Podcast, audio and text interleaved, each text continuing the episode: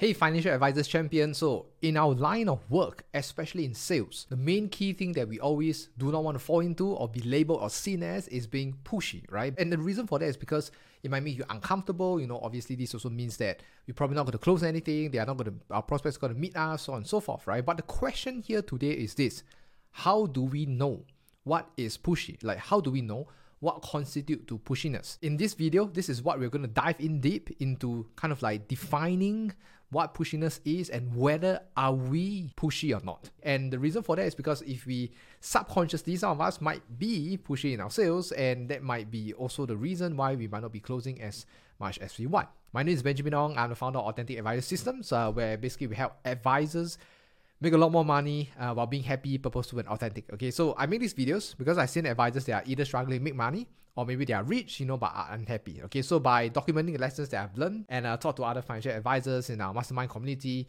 I hope it might help you make a lot more commissions and hopefully one day you want to work with us closer together. The reason why I'm making this video on this topic of pushiness is because, you know, when I was coaching one of our advisors, you know, um, you know, when I'm looking through and reviewing his sales session or the way he conducts his appointments, and after having a conversation with him, he seems like, you know, it becomes, you see, so we think about it, right? Every time it comes to sales, we know that sales is, you know, we have to ask the right questions, help the prospect make informed decisions, so on and so forth, you know. But when I realized for this particular advisor that I was coaching, he knew what questions to ask, but he didn't ask it. And at first I thought, you know, uh, maybe it's just like he forgotten about, you know, he needs to ask certain questions. But when we dive in deep, realized there was a particular belief or there's a limiting belief, or at least he perceived himself that if he asks these questions, he might come off as pushy, assertive, aggressive, and you know it might make the prospect feel uncomfortable, so on and so forth. Right? And this is a very common situation.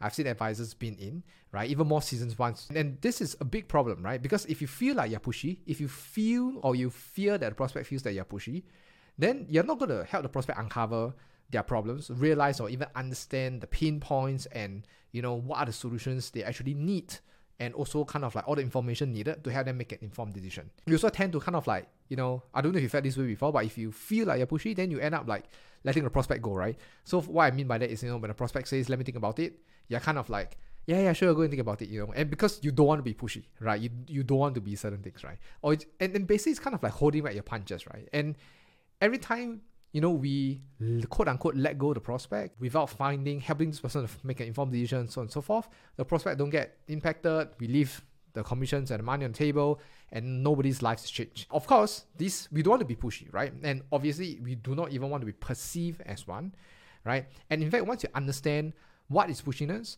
or at least in my experience, what constitutes to pushiness, you'll be able to better understand how to ask questions or make statements or or conduct your sales appointment in a way without being or feeling like a pushy. The first thing when it comes to um, really pushiness, right, is that when I ask a lot of advisors, how do you define pushy? You know, uh, it's very hard for them to say, right? They, they have all kinds of answers. But the question here is like, is pushiness about like making a statement?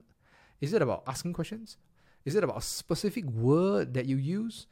You know, it, it's kind of like yes and no at the same time. It's kind of like hard to put uh, a word on it, right? Or how to describe, like really, you know, what pushing is all about. And while I agree that all these factors might play a part, you know, like if let's say the prospect already say, you know, I'm not interested, no thank you. You know, I've hear everything, I do not want to go ahead. Thank you very much. And then you still insist and hey, you know why you don't want to buy or whatever it is. Maybe it's not these questions or the way you say it, you know, could be perceived as pushy, right? But in my own personal experience and after coaching some of my advisors, the biggest factor when it comes to whether you're pushy or not, or at least perceived to be pushy or not, all boils down to this one word called intentions. So what do I mean, right? There's two groups of advisors, right? The first group of advisors are usually, let's say, you know, if their their mindset of when they go for sales appointment, their intention is I want to close this person, I want to make money, I want to see how big can I close. Now, while all these questions and all these thoughts are not wrong, the so far, when you have all these thoughts and all these intentions, when you go for the sales appointment, what's going to happen is that your prospect is going to feel it, right? So, which means to say that all the things you say, all the questions you ask, you're doing it not for the prospect. You're not doing it to help the prospect make an informed decision. You're doing it because you're for yourself, right? You want to collect the money, you want to close the deal. Again, it's not wrong to want to close the deal. But when you have all these thoughts and intentions during the appointment, it translates into those words that you say, it translates into questions, it makes you feel like you need to close it, right? There's some form of pressure per se because you're so attached to the outcome. So that's the first group of advisors, right? Whose mindset is just about closing, so on and so forth. Again, not wrong, but you you tend to fall into pushiness group, right? Especially when the prospect kind of push back and say that, you know what, uh, I need to think about it, so on and so forth. And then guess what? The next question would be, oh, what do you need to think about? Right? You that's, that's the usual. What do you need to think about? Yeah, maybe you can do this first, maybe you can blah blah blah, so and so forth, right? So when it comes to that kind of like situation, then it becomes like, okay, like from prospect standpoint, it becomes like I, I know you're asking this question or saying all these things because you you're trying to close the deal, like you're trying to close me, right? So the moment they can sense it, like it's gone, right? And then kind of like usually the conversation goes downhill. Okay. Now the other group of advisors have a different mindset, right? That I've seen so far, which is and and this is something that we talk about, which is the the the agenda or the objective of any sales appointment, and you and at this point in time, you might want to write it down because this has been very, very helpful for a lot of our own advisors that we have uh, teach teach them with, which is the objective of any sales appointment is to help the prospect make an informed decision. And that informed decision could be to buy or not buy from you. I repeat, the objective of any sales appointment is to help the prospect make an informed decision, and that informed decision could be to buy or not to buy from you. And what I mean by that is that this prospect could, maybe after you go through everything, you have this person make an informed decision, and the informed decision is based on all these things, I will not buy. Based on all these things, I'd rather buy from this company. Based on all these things, I'd rather buy from this agent or this NI advisor, so on and so forth. Now, while it sucks, obviously, because you didn't get the deal, but that's the whole point of sales because you can never force someone to buy. That makes sense. You can never force someone to buy, no matter how great your persuasion skills is, so on and so forth. You can never force someone to buy if they do not want to. When you change the objective of I want to close because I to get the commissions and hit my production and my sales target and have family to feed, you change it from that to helping the prospect make an informed decision.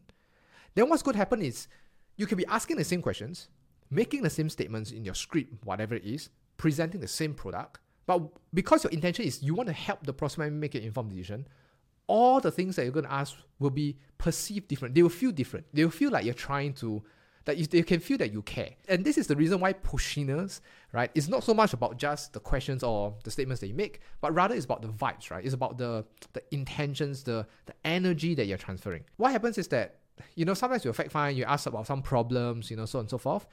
A lot of people will, will sense that if you see if you're trying to close them, they'll sense that you're asking these questions because you're trying to close them at the end. But when you just genuinely want to help them make an informed decision, and in order for them to make an informed decision, you need all this information, you need to plan for them, so on and so forth, the prospect can feel it. I repeat, the prospect can feel it. And on your end, when you make it all about the prospect, all about helping them make an informed decision, you'll feel a lot more empowered, 100%. You'll feel a lot, a lot more empowered and, and have the courage and the conviction to ask questions, right? To ask questions that might slight, slightly be thought provoking, right? That allows them to think, that allows them to realize that, hey, maybe this is not the right idea. Maybe this is, I shouldn't be doing this. Maybe this is too much of an investment right now or too little. When you do that, you have all this conviction and you and you have the heart that is really for them, right? And a lot of things I talk about just now is about like transference or it's about like energy and, and vibes, right? So if you think about sales, sales there's so many different aspects of sales, right? Uh, one of the aspects that I always talk about when it comes to sales is that sales is a transference of energy, right? It's a transference of belief as well, right? So think about it. You are the advisor. You meet a you meet a prospect, right? And maybe you 100% believe in insurance and investment. This prospect don't believe in insurance, don't believe in investment. What are we trying to do? We're trying to convey and transfer our beliefs, how we see things, what we believe and how we feel, transferred to that prospect because we know that the moment the prospect sees, believes, and hear the same things that we see a certain area of financial planning or investments, if let's say we believe in insurance and we can get them to understand and see in the same view as us that they believe in insurance, you and I both know that they're gonna they're gonna buy insurance, right? As, as, as much as possible, right? So it's kind of like a transference of belief, a transference of energy. Likewise, if you are desperate, you're, you're, you're doing sales because you're trying to sales, chase after a sales target, again, not wrong, right? But if you can have all these kind of like negativity, desperation kind of state, your prospect can feel it. And what's going to happen? It's you're not really going to close a lot of deals, and high chance that you're going to tend to cross the invisible line and tend to be a lot more pushy. And the thing about intentions is that one more thing to think about it is that you, the whole point is that you cannot fake your intentions, right? You cannot just like ask questions and then say that your intentions are for them, you know, when actually a real agenda is really for yourself, right? That's where and you really kind of get exposed. Especially if you feel that you're pushy, like high chance, very high chance, in my experience so far, that the mind or the state, right, is not set correctly. You know, you're attached to go of selling this person and closing case for own benefit. And that's why when you ask questions, you will tend to feel uncomfortable, right? Because you know you're gonna you're asking it because it's going to be for your own good rather than for the prospect's good. The litmus test to know whether you are empowered to lead the sale, lead the conversation, and stuff like that, right? It's always asking yourself, like, can you and are you willing to walk away from the conversation? Like, are you willing to walk away from a conversation? Is this prospect is gonna like half-hearted or maybe it's not right fit, whatever? Are you willing to walk away from the conversation? Now, if you are not, and it's okay if you are not, right? But if all the time you are not, and everything else, then there's a high chance that you need the sale more than them, right? And it can kind of just be like smelt in that sense.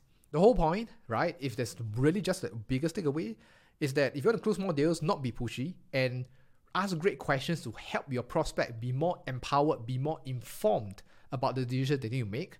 All you need to do is to change the state from I'm doing the sales appointment because I want to close, so on and so forth, to I'm asking these questions and doing sales appointment to help this person make an informed decision. Okay, so this is the reason why defining the way or look wearing a different lens through which we see the world to see sales or marketing or prospecting, right? The way we see it will affect our behaviors and our state of mind. So hopefully, really hopefully, you know, um, if you just take away from what this video over here is, or this video over here is that change your state to any appointment, to any time you go for a sales appointment, whether it's opening, closing, or whatever it is, just remember that all the things you're going to do, your script, your presentation, your questions, your statements you're going to ask, you know, your objection handling, whatever it is, is to really help the prospect make an informed decision. And the informed decision could be to buy from you or to not buy from you.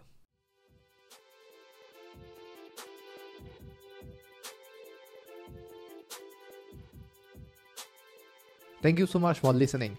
I hope this episode was useful to you. And here's two other ways that can help you grow your advisory business for free. Number one, go to Instagram and search Ben to the Right. And number two, go to YouTube and search Ben to the Right.